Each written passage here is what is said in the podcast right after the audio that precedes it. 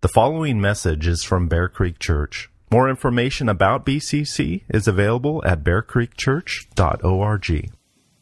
Well, we have a, a lot to be thankful for, a lot to appreciate uh, this time of year.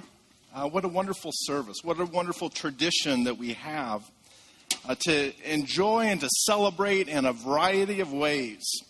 We, we decorate to express that this is something special. Maybe we even dress up a little bit and uh, decorate ourselves to communicate the same thing. And in doing so, we're acting like little creators, reflecting the beauty of our ultimate creator. Beauty that comes from God. And so, being artistic, making things look beautiful, decorating for this season, is a joyful experience or expression of what we are celebrating. So, decorations, they are an expression of beauty. And God is the ultimate source of beauty. He is our ultimate satisfaction. And this explains why it makes us happy when we, when we see something beautiful. After all, when you go on vacation, where do you tend to go?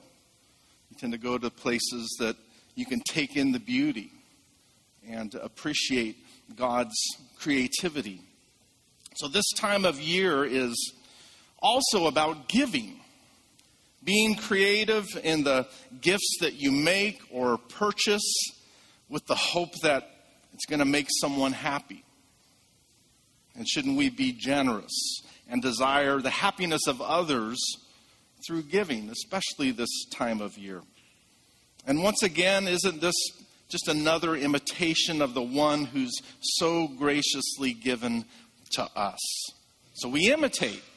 We imitate through creating beauty, through giving gifts. Being made in God's image also means that we that we're relational. And so, being connected as a church family, gathering, which is what we do at Christmas time, whether it be here or with your family and friends, we are relational. It's a it's an imitation that of God that ultimately leads to joy. God is God is relational. God is relational in his own nature. He is eternally three in one Father, Son, and Holy Spirit, enjoying each other in the Godhead prior to ever creating anything. In eternity past, God enjoyed himself through within the Godhead. So, a, our, a loving relationship, when you think about it, it requires um, an object or one to love. It requires someone to love, and God perfectly loved within the Godhead. And since He is love, He couldn't help but overflow in creation, not because He needed us, but because He chose to love us. As those made in the image of God, we are relational, and loving others is also a matter of our joy. So I'm just thinking of these things of why we decorate, the enjoyment we get from decorating, why we give as a reflection of who God is, why we gather, why we enjoy family and friends, and especially church family. So, of course, Christmas traditions will involve these things. They're going to involve decorating and giving gifts and gathering together. It's all a part of who we were made to be. And at a time so significant as this, it's a right response of joy. Recently, I heard that Charles Spurgeon, the great 19th century English preacher, that he loved Christmas. He loved Christmas so much that he once said, I wish it came six times a year because of the generosity of giving. And God forbid me that I would not stop a smile, he said. Apparently, he really, really loved Christmas because another time he said, I wish there were 10 or a dozen Christmas days in a year. Appreciating the times when he said laboring people could rest. Once again, Spurgeon said, I wish there were 20 Christmas days in the year. For it was seldom that young men can meet with their friends and distant relatives could be united as happy families. Indeed, Christmas was one of England's brightest days, the great Sabbath of the year, and a sacred family institution. And finally, even more than 20 days, he encouraged people to celebrate Christ's birth all year round, remembering that in a spiritual sense, he is born every day of every year in the hearts of those whom he saves. And so Christmas is about a birth, the incarnation. God the Father gave his only Son to become a man. He was born and given the name Jesus, which means the Lord saves. And God's purpose is clear. Jesus came to live and to die as the atoning sacrifice for our sins. His life is birthed in all who repent of their sins and look to God's only Son for the gift of grace and forgiveness. The incarnation, the coming of Jesus, who was born, he is the reason for our gladness. And I imagine we will think about it. Do you think we'll celebrate this on into eternity? I do. I think we'll celebrate this forever. For what and who we celebrate is without limit, it's inexhaustible, it's worth meditating on. So let's do that.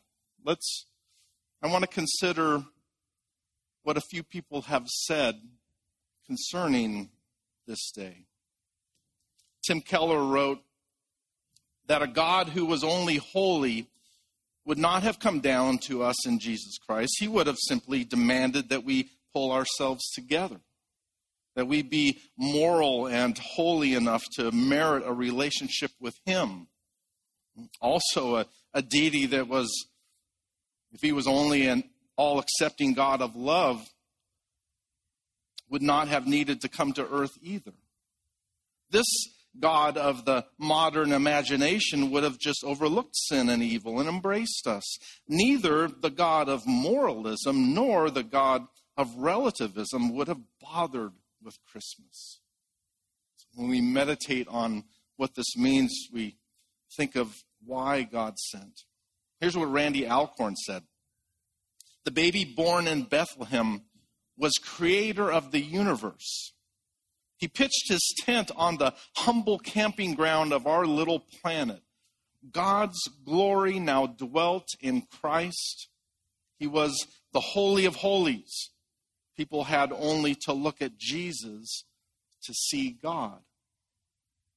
I love what Ann Voskamp wrote. She said, So God throws open the door of this world and enters as a baby as the most vulnerable imaginable because he wants unimaginable intimacy with you. What religion ever had a God that wanted such intimacy with us, that he came with such vulnerability to us? What God ever came so tender that we could touch him?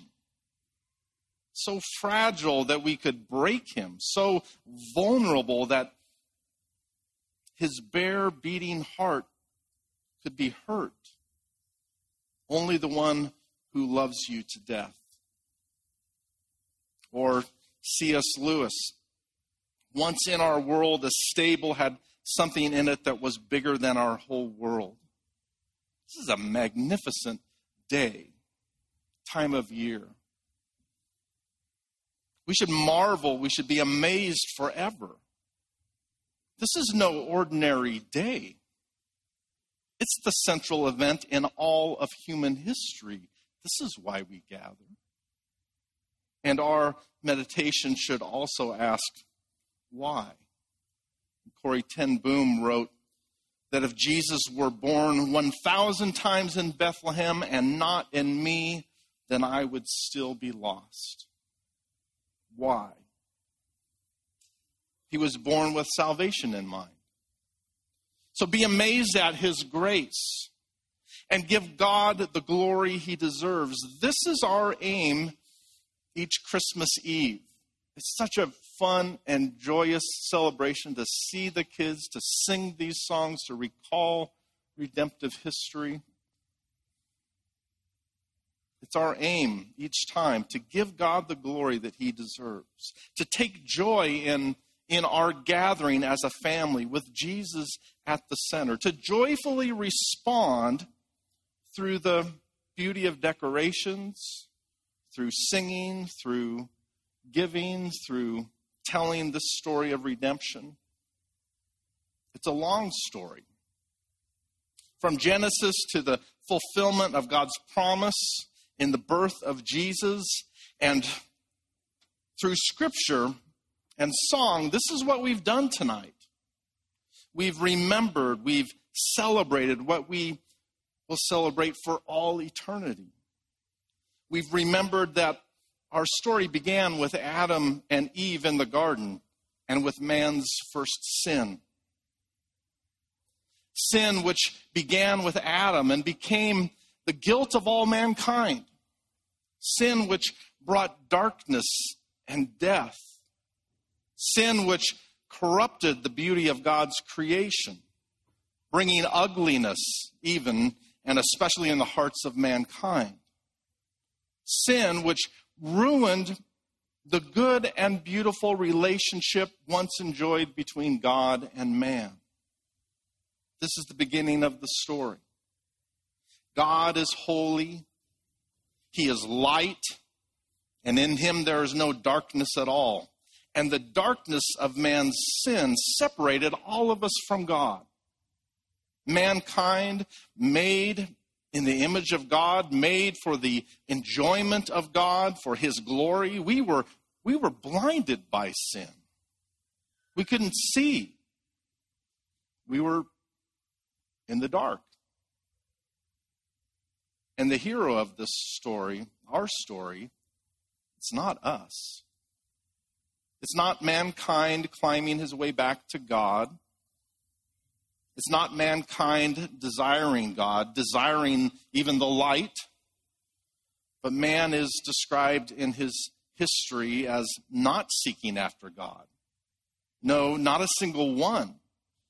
Man is described as actually preferring the dark, thinking that he can hide from God, loving the darkness because man, in his selfish pride, doesn't want to be exposed by the holiness of God's light. So, in this story, the ultimate story of, of each person throughout all of human history, we're the ones who are stuck. We're the ones rebelling and hiding in the dark. And we remember and celebrate Christmas because the only hero is God. God who is light. God who promised and who, in the fullness of time, kept his promise by sending his only son to be born in a Bethlehem manger.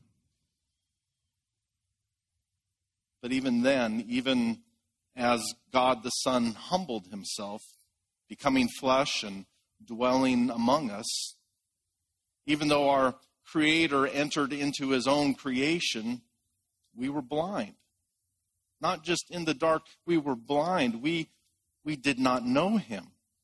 We could not see the light of Jesus.